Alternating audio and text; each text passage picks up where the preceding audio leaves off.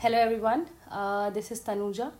You might have seen my work on Instagram, but this time I tried कि हम कुछ नया करते हैं क्योंकि मुझे बहुत सारे क्वेश्चंस आ रहे थे। लोग मुझसे पूछना चाहते थे कि डिज़ाइन में कैसे आना है। एंड कई बार लोगों को लगता है कि मे बी मैं एनिमेशंस भी करती हूँ।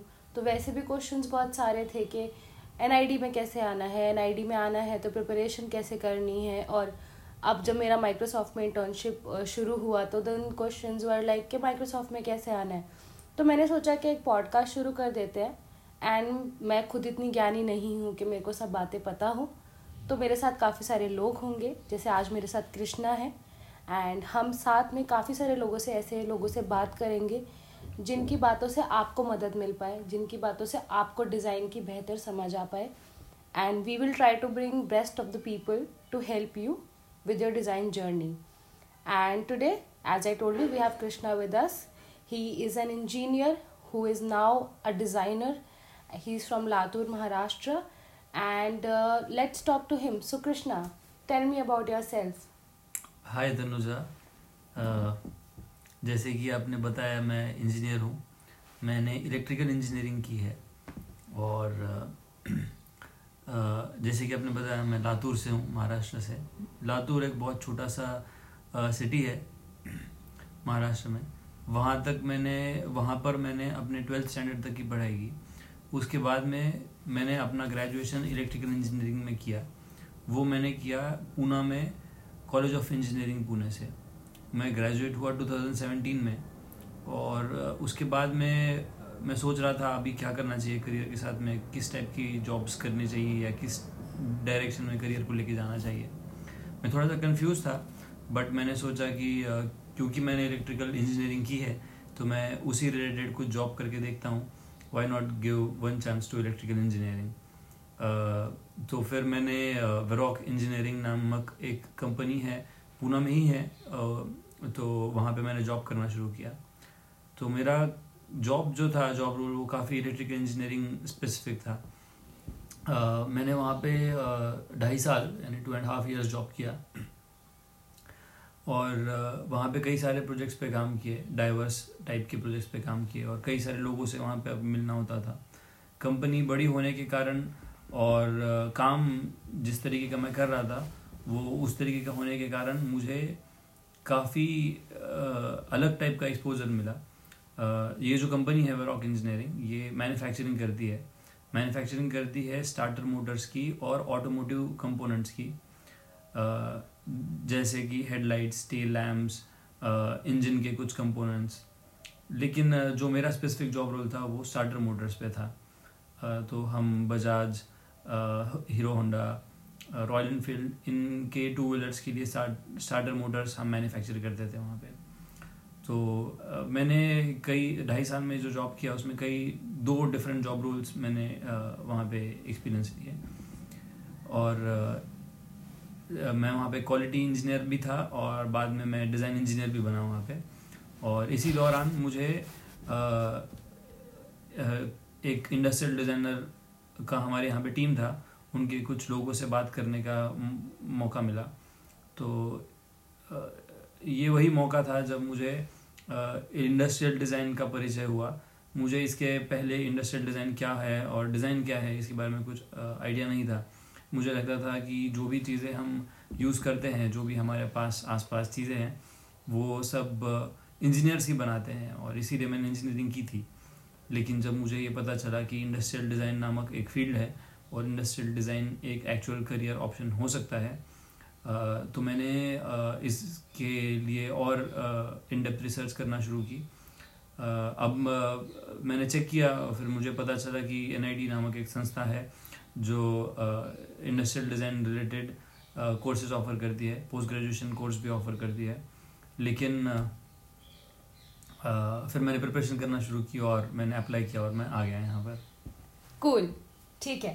Thank you so much for your introduction and can you tell me कि ठीक है जब आपने सोचा कि एक इंडस्ट्रियल डिज़ाइन फ़ील्ड है but did you also feel like कि ठीक है let me explore other fields also because in N I D we have different fields we have furniture design we have textile design we have product design and then we have even automobile design design and also you coming from a company which was already working in this automobile thing starting motors जो भी आपने technical चीज़ें बोली उसके लिए आपको लगा कि मे बी आप ऑटोमोबाइल डिज़ाइन में भी जा सकते हो ट्रांसपोर्टेशन डिज़ाइन में जा सकते हो आ, इसके दो प्रकार के उत्तर है इस प्रश्न के तो मैं आपको थोड़ा सा इसके पीछे का कॉन्टेक्स्ट देना चाहूँगा। तो जब मैं डिज़ाइन के बारे में मुझे पता चला, तब मैं रिसर्च करना शुरू किया। और तब मुझे पता चला कि डिज़ाइन एक फ़ील्ड बहुत बड़ी फ़ील्ड है, जहाँ पे कई सारे करियर ऑप्शंस हो सकते हैं पॉसिबल प्रोडक्ट डिज़ाइन जिसमें मैं रुचि रखता हूँ, वो तो था ही। इसके अलावा transportation automobile design furniture design ceramic and glass design और टेक्सटाइल डिज़ाइन और टॉय एंड गेम डिज़ाइन ऐसे कई अलग अलग टाइप के डिज़ाइन कोर्सेज के बारे में मुझे पता चला। तो ब्रॉडली मेरी अंडरस्टैंडिंग ये थी, ये उस समय पे थी जब मैं रिसर्च कर रहा था। ब्रॉडली मेरी अंडरस्टैंडिंग ऐसी बनी कि मेजर कैटेगरीज ऑफ़ डिज़ाइन है, जैसे कम्युनिकेशन विजुअल कम्युनिकेशन डिज़ाइन जिसके अंडर आप एनिमेशन ग्राफिक डिज़ाइन को रख सकते हो।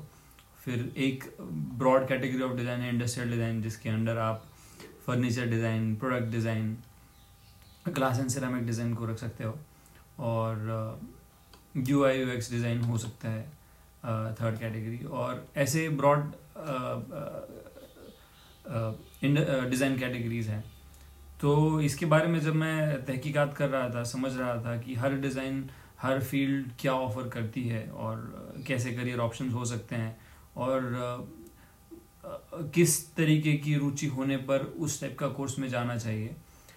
तो मेरा जो बैकग्राउंड था वो इंजीनियरिंग में था और मुझे पहले से ही रुचि मेरी बहुत ज़्यादा प्रोडक्ट में थी कि प्रोडक्ट्स कैसे वर्क करते हैं और उसके अंदर की टेक्नोलॉजी कैसे होती है, किस टेक्निक्स मैकेनिज़म्स का यूज़ करके प्रोडक्ट बनाते हैं और उन प्रोडक्ट्स को मैस मैन्युफैक्चर करके हमारे हम आप जैसे लोगों के डेली लाइफ में कैसे उनको इंट्रोड्यूस किया जाता है उसकी पीछे की इकोनॉमी कैसे चलती है। सो so, इसलिए मैंने प्रोडक्ट डिज़ाइन ऑप्शन ऑप्ट किया था। बट अब मुझे लगता है कि ये भले से अलग अलग फील्ड्स हैं क्योंकि डिज़ाइन बहुत वास्ट फ़ील्ड है इसलिए उसको कैटेगराइज करना बहुत इंपॉर्टेंट है। इसलिए उनको इसलिए इस फ़ील्ड को इतने सारे करियर ऑप्शन में कैटेगराइज किया है। बट जो डिज़ाइन का कोर फंडामेंटल है वो सब में सेम ही होता है। तो आपको जिस स्पेसिफिक फ़ील्ड में इंटरेस्ट है, आप उसके हिसाब से आपका करियर फ़ील्ड चूज़ कर सकते हो। मेरे केस में मैंने प्रोडक्ट डिज़ाइन चूज़ किया था। अच्छा तो मुझे एक क्वेश्चन आता है काफ़ी सारे लोगों से, और मतलब ये मेरे भी दिमाग में था जब मैं एन आई आ रही थी कि किसी कोर्स को चूज़ करते time one question that I had was पैसा कितना है इसमें? Will I be able to sustain and what do you think about product design और do you also like did you also have a similar question in your mind ये question शुरुआत में तो मेरे दिमाग में नहीं था, क्योंकि जब मैं पहले जॉब कर रहा था, वो भी एक वेल पेइंग जॉब ही था। तो फिर जब मैंने रिसर्च करना शुरू की और जब मैंने मेरे सीनियर्स से एलुमनाई से बात की तो मुझे पता चला कि प्रोडक्ट डिज़ाइन में to be specific industrial design में उतना अगर आप जॉब करने जाओ तो उतना पैसा नहीं मिलता है। तो मैं शुरुआत से ही इस एक्सपेक्टेशन में था कि मैं जितना इंजीनियर बन के कमा रहा हूँ, हो सकता है उससे कम या उतना ही मैं कमाऊँ। मैं उससे ज़्यादा ना कमाऊँ। बट मुझे एक सेटिस्फेक्शन था कि जिस चीज़ में मुझे रुचि है, जिस काम, जो काम करे मेरे को मज़ा आ रहा है, मैं वही काम कर रहा हूँ। तो मेरे केस में तो जॉब जॉब सेटिस्फेक्शन ज़्यादा इम्पोर्टेंट था पैसों से। बट हाँ जैसा आपने कहा कि इंडस्ट्रियल डिज़ाइन में और कई अलग कई सारे डिज़ाइन फील्ड्स में उतना पैसा, उतना सैलरी उतनी मिलती नहीं है। इसके कई कारण हैं। जिसके बारे में हम बात करना चाहें तो बात कर सकते हैं। लेकिन जनरल ट्रेंड ऐसा है कि जो भी software computer I T related design fields हैं, जैसे यू आई और कम्युनिकेशन तो वहाँ पर ज़्यादा पैसा मिलता है। ओके थैंक यू बट अभी आपको कैसा लगता है? मतलब ठीक है, पैसा नहीं है। So what is your motivation do you also plan to become big और डू यू फील कि नहीं, ठीक है, थोड़े मोड़े पैसे में गुजारा चलेगा, हम तो झोला लेके डिज़ाइन करते रहेंगे। या फिर मतलब what is your vision for yourself हाँ तो अभी क्योंकि आपने मुझे प्रश्न पूछा है तो ये मैं मेरे स्पेसिफिक जवाब दूँगा ऐसा जेनरिक जवाब नहीं दूँगा मैं। आ, तो आ, मेरा तो ये है कि मुझे जॉब सेटिस्फैक्शन ज़्यादा इम्पोर्टेंट लगता है पैसों से। तो बहुत ज़्यादा पैसा ना मिले तो भी मुझे चलेगा। लेकिन ऐसा भी नहीं हो सकता कि एकदम ही कम पैसे दे और मेरा सर्वाइवल ही ना हो पाए उसमें।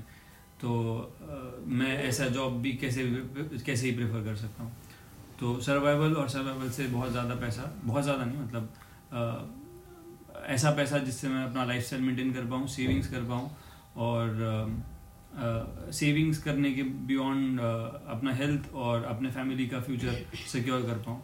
उतना अगर पैसा मुझको मिलता है तो मैं इस फ़ील्ड में अपना करियर आगे लेके जाऊँगा। और क्योंकि मुझको इसकी होप दिखती है इस फ़ील्ड में तो इसलिए मैं मेरा करियर अभी इंडस्ट्रियल डिज़ाइन में ही आगे बढ़ाना चाह रहा हूँ और करूँगा ही।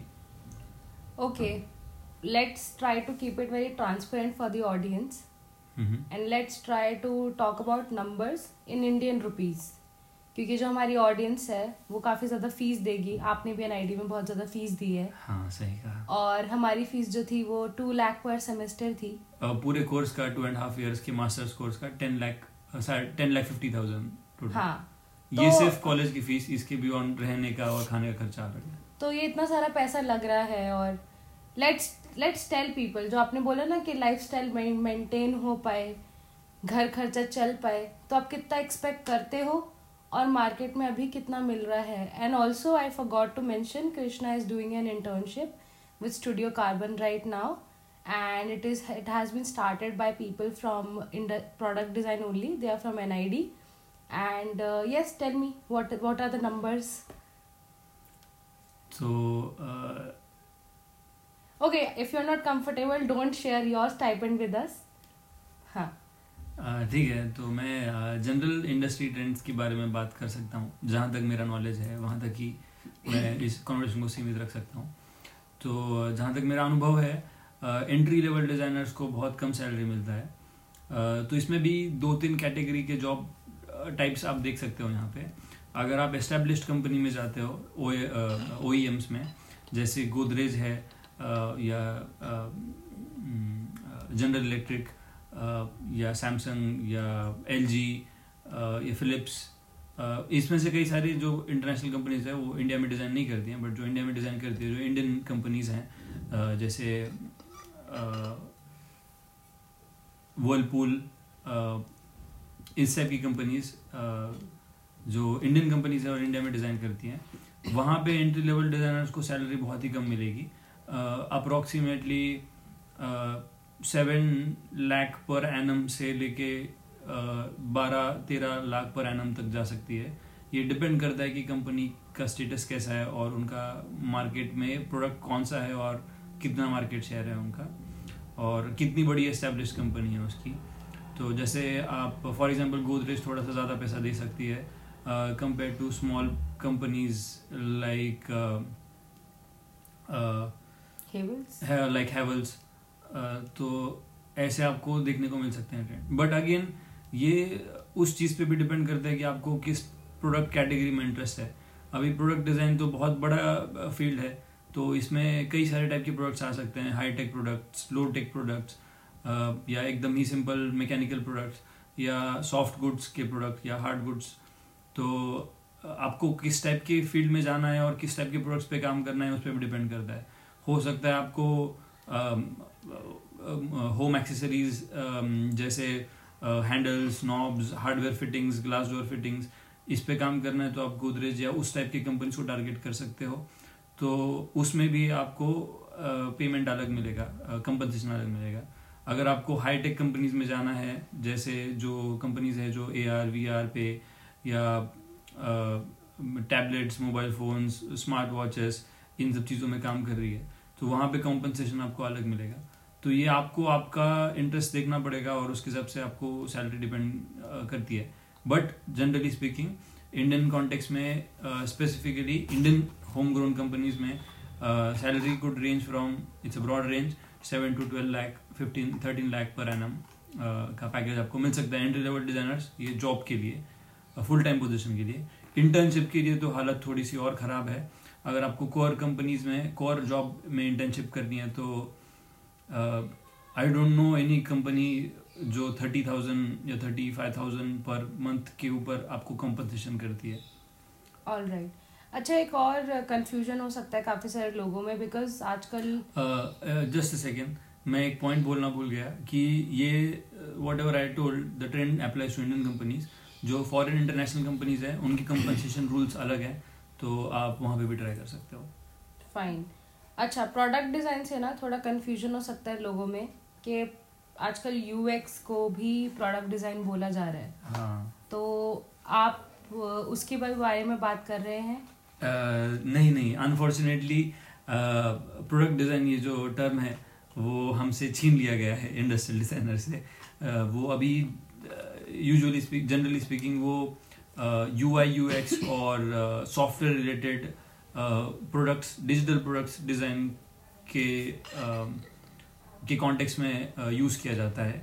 तो अगर आप इंडस्ट्री में जाएँगे और किसको बोलेंगे कि मैं प्रोडक्ट डिज़ाइनर तो 99 परसेंट चांस है कि आपको ऐसा कंसिडर ऐसा परसीव किया जाएगा कि आप डिजिटल प्रोडक्ट्स बनाते हो मोबाइल फ़ोन एप्लीकेशंस या वेबसाइट्स बनाते हो। पर वो भी कुछ गलत नहीं है ना मतलब हाँ, वो भी प्रोडक्ट्स ही बना रहे हैं। हाँ तो मैंने जैसा बताया कि प्रोडक्ट डिज़ाइन बहुत बड़ी फ़ील्ड है तो हाँ. तो इसमें अलग अलग टाइप के प्रोडक्ट्स आ सकते हैं। तो उसमें एक प्रोडक्ट कैटेगरी ये डिजिटल प्रोडक्ट्स की भी है।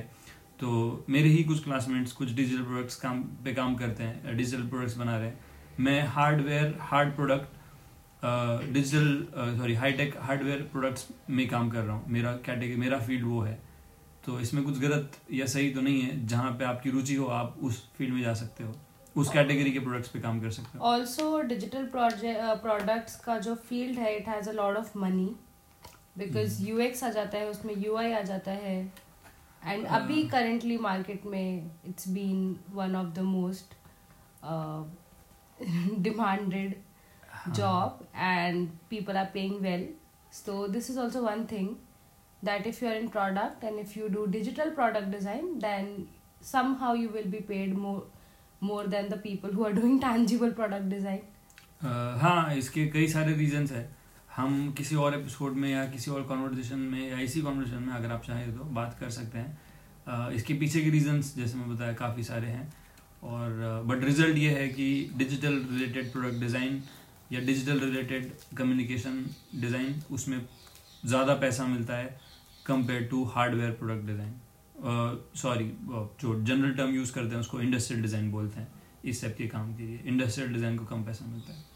ऑल राइट अच्छा so coming to the college how did you we are going back how did you prepare for your entrance exam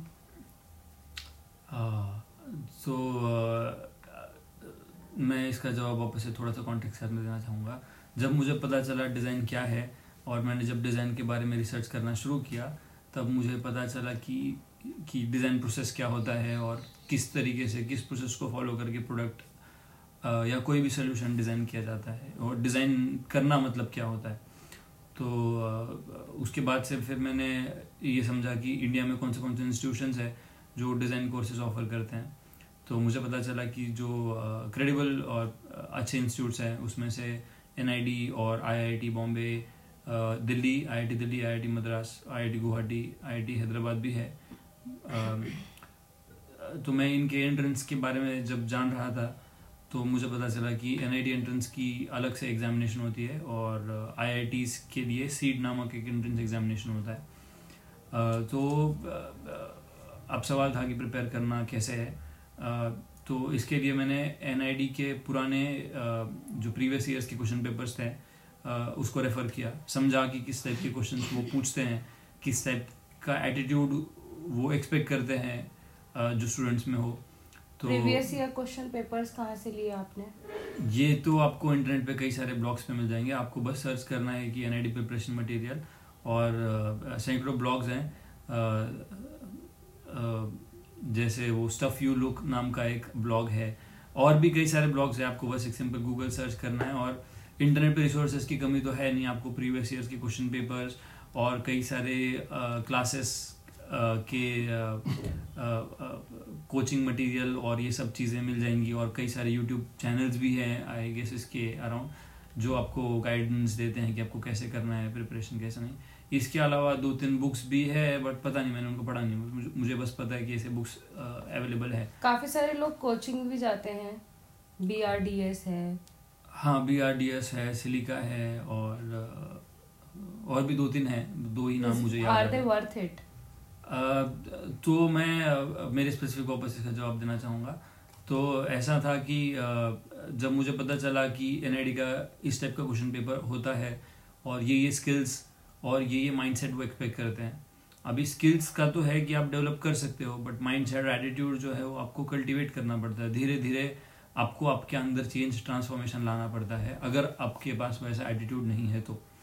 तो आ, मुझे पता था कि डिज़ाइन क्या है और कैसा होता है और किस तरीके से करना चाहिए उसका प्रोसेस क्या है और उससे क्या एक्सपेक्टेड है। बस मेरे पास कुछ चीज़ों की कमी थी जैसे स्किल्स नहीं थे मेरे पास में। ये सब चीज़ों का मैंने ध्यान से अध्ययन किया और तब मुझे समझा कि ये सब चीज़ें मेरे में नहीं हैं और ये सब चीज़ें मुझमें होनी चाहिए। जैसे कि मुझे स्केचिंग बिल्कुल भी नहीं आता था। बीइंग एन इंजीनियर मेरे को स्केचिंग का कुछ प्रैक्टिस नहीं था और मुझे पता भी नहीं था स्केचिंग कैसे की जाती है। और और कम्युनिकेट कैसे किया जाता है स्केच को यूज़ करके और स्केच का यूज़ करके आइडिएट कैसे किया जाता है, ये भी नहीं पता था। तो कुछ सेट प्रोसेसेस हैं, उसको समझा। और स्केचिंग का प्रैक्टिस करना था। लेकिन मुझे ये भी समझ में आ गया कि मैं खुद से प्रैक्टिस करने जाऊँगा तो मुझे, मैंने ट्राई किया था बट मुझे खुद से कुछ हो नहीं रहा था। तो मैंने, मेरे को एक स्केचिंग कोच का ज़रूरत था जो मुझे स्केचिंग और मेरा हाथ खुला करवा सके स्केच करने के लिए। बट मैंने बहुत बहुत ढूंढा लेकिन मेरे को कोई ट्यूटर मिला नहीं ऐसा। फाइनली ट्यूटर मेरे को एक ही मिले जो अवेलेबल थे। इन डिज़ाइन कोचिंग इंस्टीट्यूट्स में Silica B R D S और जो भी कोचिंग इंस्टीट्यूट्स हैं। तो मैंने सिलिका ज्वाइन किया था, सिलिका कोचिंग इंस्टीट्यूट, और वहाँ पर वहाँ पर मुझे समझ में आया कि इनका एक्चुअल सच क्या होता है। जब मैंने ज्वाइन किया था तभी मुझे समझ गया था कि मैंने ज्वाइन सिर्फ़ स्केचिंग के लिए किया था। मुझे स्केचिंग के लिए कोचिंग चाहिए थी, जो के लिए, जिसके लिए कोचिंग मेरे को बाहर से कहीं मिल नहीं रही थी।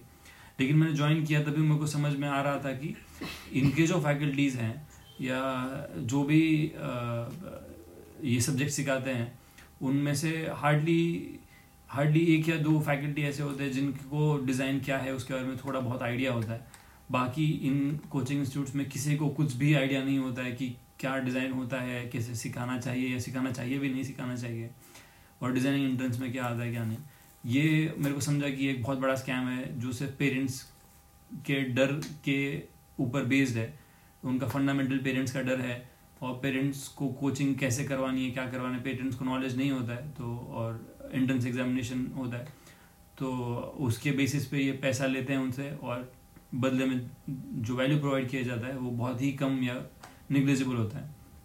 इसके बावजूद कई सारे बच्चे सिलेक्ट होते हैं एंट्रेंस एग्जामिनेशन में बट उसमें कोचिंग इंस्टीट्यूट्स का ज़्यादा कुछ हाथ नहीं होता है, वो खुद के कैलिबर पे ही सिलेक्ट होके आते हैं।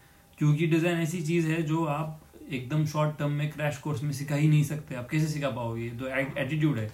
तो ये तो आपको कल्टीवेट करना पड़ता है खुद से। बट आई थिंक ऐसा मुझे लगता है कि coaching is for people who can't be consistent by themselves जो खुद घर पे बैठ के नहीं कर रहे हैं स्केचिंग या उनको चाहिए कि कोई उनके साथ बैठे और उनको मोटिवेट करता रहे ऑन डेली बेसिस हाँ हाँ तो उस सेंस में ये काम कर सकता है। जैसा कि मैंने कहा कि डिज़ाइन कोचिंग नहीं है, ये स्किल कोचिंग इंस्टीट्यूट्स हैं। इनको ऐसा इस टर्म्स में हम यूज़ कर सकते हैं। स्किल कोचिंग इंस्टीट्यूट्स है जहाँ पे आपको स्केचिंग कैसे करना है, इसका सिखाया जाएगा आपको।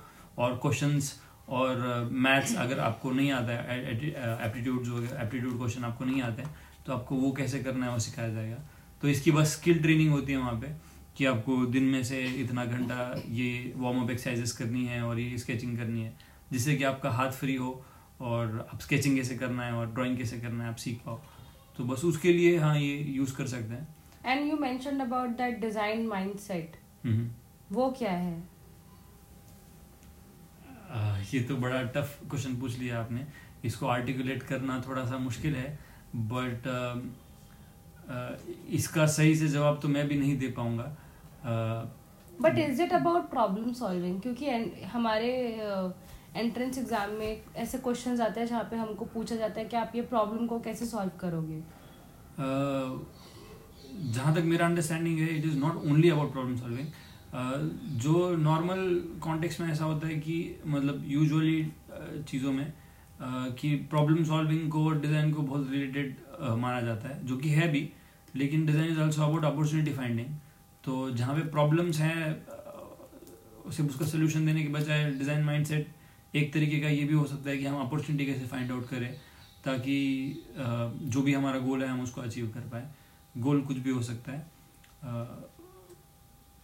बट डिज़ाइन एटीट्यूड जो है वो काफ़ी ब्रॉड टर्म है जिसका आंसर मैं शायद से इस मोमेंट पे आर्टिकुलेट करके ना दे पाऊँ। तो ये जो कोचिंग्स हैं ये देते हैं ये माइंडसेट ये तो डेफिनेटली नहीं देते हैं।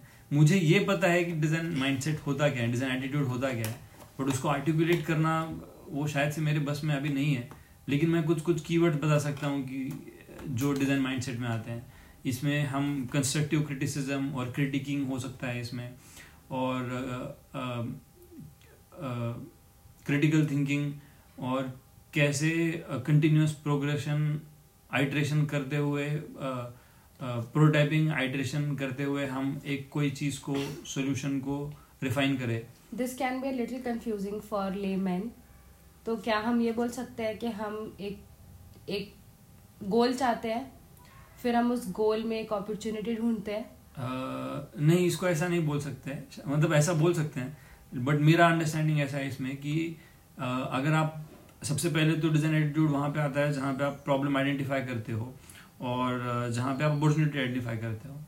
तो प्रॉब्लम सिर्फ़ प्रॉब्लम आइडेंटिफाई करने पे सीमित नहीं है। प्रॉब्लम के जड़ तक जाना भी उतना ही बड़ा डिज़ाइन एटीट्यूड का दर्शक है।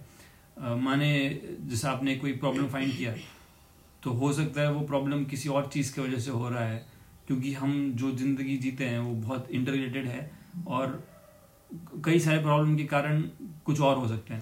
एक वो था ना, एक स्टोरी थी जिसमें अफ्रीका में चूहों का प्रॉब्लम था। And then they had sent a lot of cats कि ठीक है, चूहे हैं तो हम कैट्स भेज देते हैं। बट देन जब चूहे जब कैट्स चूहों को खा गई then maybe there were some infection going around क्योंकि चूहे उन कीड़ों को खा जाते थे या फिर ऐसा कुछ था। तो एवरीथिंग इज़ इंटरलिंक्ड समहाउ हाँ हाँ हाँ। आपने सही पहचाना इस चीज़ को आपने सही कहा कि ये ऐसा ही है। Sir problem right problem identify करना और उसके हिसाब से राइट सोल्यूशन देना ये एक डिज़ाइन एटीट्यूड है। पर आप ये उन लोगों को हम अगर बता रहे हैं जो एंट्रेंस के लिए तैयारी कर रहे हैं तो आई थिंक उनको उनको आप कैसे बोलोगे कि वो कैसे देखें? कैसे मतलब आई थिंक क्वेश्चन पेपर्स में ऐसे होते हैं क्वेश्चन जहाँ पे आप एक प्रॉब्लम दी जाती है आपको उनका सोल्यूशन देना होता है। तो ये मेरा अनुभव तो ऐसा है यूजुअली जो क्वेश्चन पूछे जाते हैं एंट्रेंस एग्जामिनेशन में वो बहुत स्पेसिफिक क्वेश्चन पूछे जाते हैं। जैसे कि मैंने प्रोडक्ट डिज़ाइन का एंट्रेंस एग्जामिनेशन दिया है तो जिस तरह के क्वेश्चन मुझे पूछा गया तो उसमें ऐसा ही था कि उसका सोल्यूशन एक प्रोडक्ट ही निकल पाता था। हम्म। मतलब उन्होंने कंसल्टेंसी इसे सेट किए थे। क्योंकि उन्होंने मांगा ही था कि प्रोडक्ट एक ऐसा डिज़ाइन करके दो। तो वो प्रोडक्ट डिज़ाइन ही होता है। बट यूजुअली जनरल लाइफ में ऐसा ज़रूरी नहीं है कि हर चीज़ का सोल्यूशन प्रोडक्ट हो या हर चीज़ का सोल्यूशन एक फर्नीचर या कुछ हो। कई सारे चीज़ों का सोल्यूशन कुछ और चीज़ों की वजह से भी हो जाता है, और चीज़ों की वजह से भी इन्फ्लुएंस हो सकता है। जैसे मान लो कि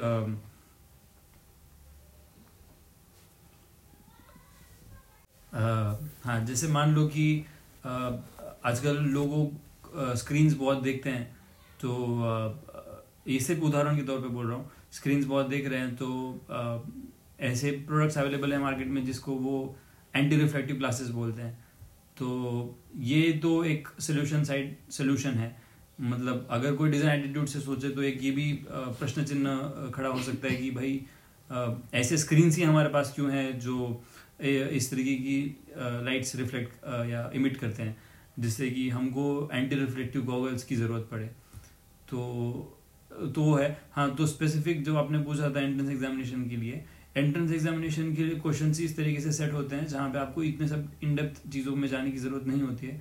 आपको स्पेसिफिक वही पूछा जाता है जो उनको चाहिए होता है। आपको वो पूछेंगे, वो आपको पूछते हैं कि आप एक ऐसा प्रोडक्ट डिज़ाइन कीजिए या ऐसा एक कम्युनिकेशन डिज़ाइन कीजिए या ऐसा कुछ फर्नीचर डिज़ाइन कीजिए जो उस उस प्रॉब्लम को सॉल्व करे। तो ये तो थोड़ा स्ट्रेट फॉरवर्ड हो जाता है एंट्रेंस एग्जामिनेशन के कॉन्टेक्स्ट में। बट रियल लाइफ में ऐसा नहीं होता है।